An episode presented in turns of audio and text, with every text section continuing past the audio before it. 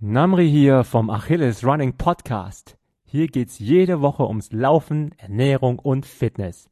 Gerne auch mit Promis. Zum Beispiel hatten wir schon Tagesschausprecher und Triathlet Thorsten Schröder zu Gast oder Umweltaktivistin Luisa Dellert und die Topsprinterin Gina Lückenkämper. Präsentiert wird Achilles Running von Nike. Darüber freuen wir uns mega. In der Nike Run Club App gibt's jetzt neu die sogenannten geführten Läufe. Während du läufst, wirst du von einem Nike Laufcoach über Audio angeleitet. Also die kostenlose Nike Run Club App runterladen und die geführten Läufe abchecken. Keep on running. Now, here in the UK, it is dark and dreary, but there has been a recent colourful scientific discovery to brighten up the day, as a new flamboyantly dressed dinosaur has recently been described by scientists at the University of Portsmouth and the State Museum of Natural History in Germany. I'm Eva Higginbotham, and I heard the story from lead scientist on the project, Dave Martill. This new dinosaur that we've described is a fossil that's uh, actually it's a very, very ugly fossil. It does not look pretty. Uh, it's a mess of bones and, and remnants of fossil soft tissues preserved on a on two slabs of limestone. And uh, the fossil has got some interesting aspects to it. The bones clearly tell us that the animal is a dinosaur, and an analysis of the details of the bone tells us that it's a meat eating dinosaur. They're called theropods. This little fossil that we have is about the size of a chicken, but there are aspects of the soft tissues that are preserved that are unlike anything we've seen on a dinosaur before. And these soft tissues, they are structures which are rather hair like and they might be the precursors of feathers. And they're arranged along the back of the animal and form a, a mane, quite a large mane. They're also found on the bones of the arm all the way down to the wrist. It looks as though the animal had hairy arms. And uh, there are also some rather elongate structures that stick out of the shoulder, like stiffened ribbons.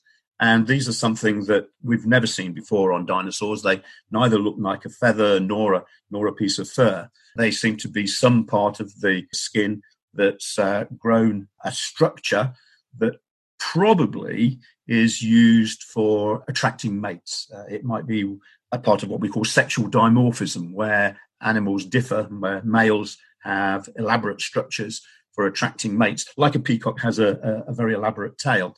What's this little guy's name, and where did you find him? Uh, it's Ubirajara. I didn't find him. He was found in Brazil, but I know exactly where he comes from.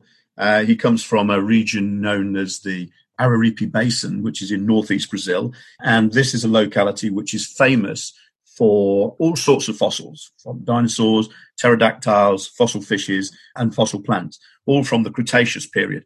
So there are these two horizons in, in Brazil, one with fossils found in nodules, where they're preserved three dimensionally, and one where they are they're preserved crushed, but still pretty perfectly. And our animal is from the lower level, and this is called the Crato Formation. And the fossils in there are really, really beautiful, except that they are always crushed flat. This one is crushed flat, uh, and it's actually less beautiful because it looks as though it arrived in the lagoon already partially decomposed in a bit of a state.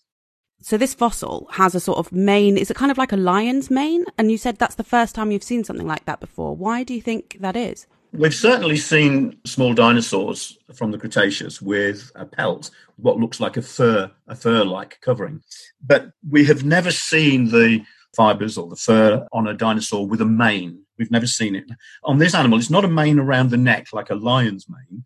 This is a mane which is biggest and best developed over the back. And so it might have looked a little bit like on a Spinosaurus, where it's got that big um, keel along its back. It might have looked a little bit like that, but instead of being supported by bone, this was a structure made of a, a fur like material. He sounds like a punk rock dinosaur. He's got these spikes going along the back. I that actually some of the some of the media didn't catch up on that because it, it does look like the sort of punk haircuts that you used to see. Uh, great fun. the the thing that is really really cool about this animal are, are these structures sticking out from the shoulder region. Uh, we've never seen these on any dinosaur before, or indeed on any other animal. Uh, they stick out from the shoulders very, very straight, but they're very elaborate. I mean, they stuck out quite away from the shoulder. Amazing, very flashy sounding dinosaur. We suspect that they were coloured as well. There'd be little reason in having these things unless they were colourful. That was Dave Martill, and the paper detailing that discovery is in the journal Cretaceous Research.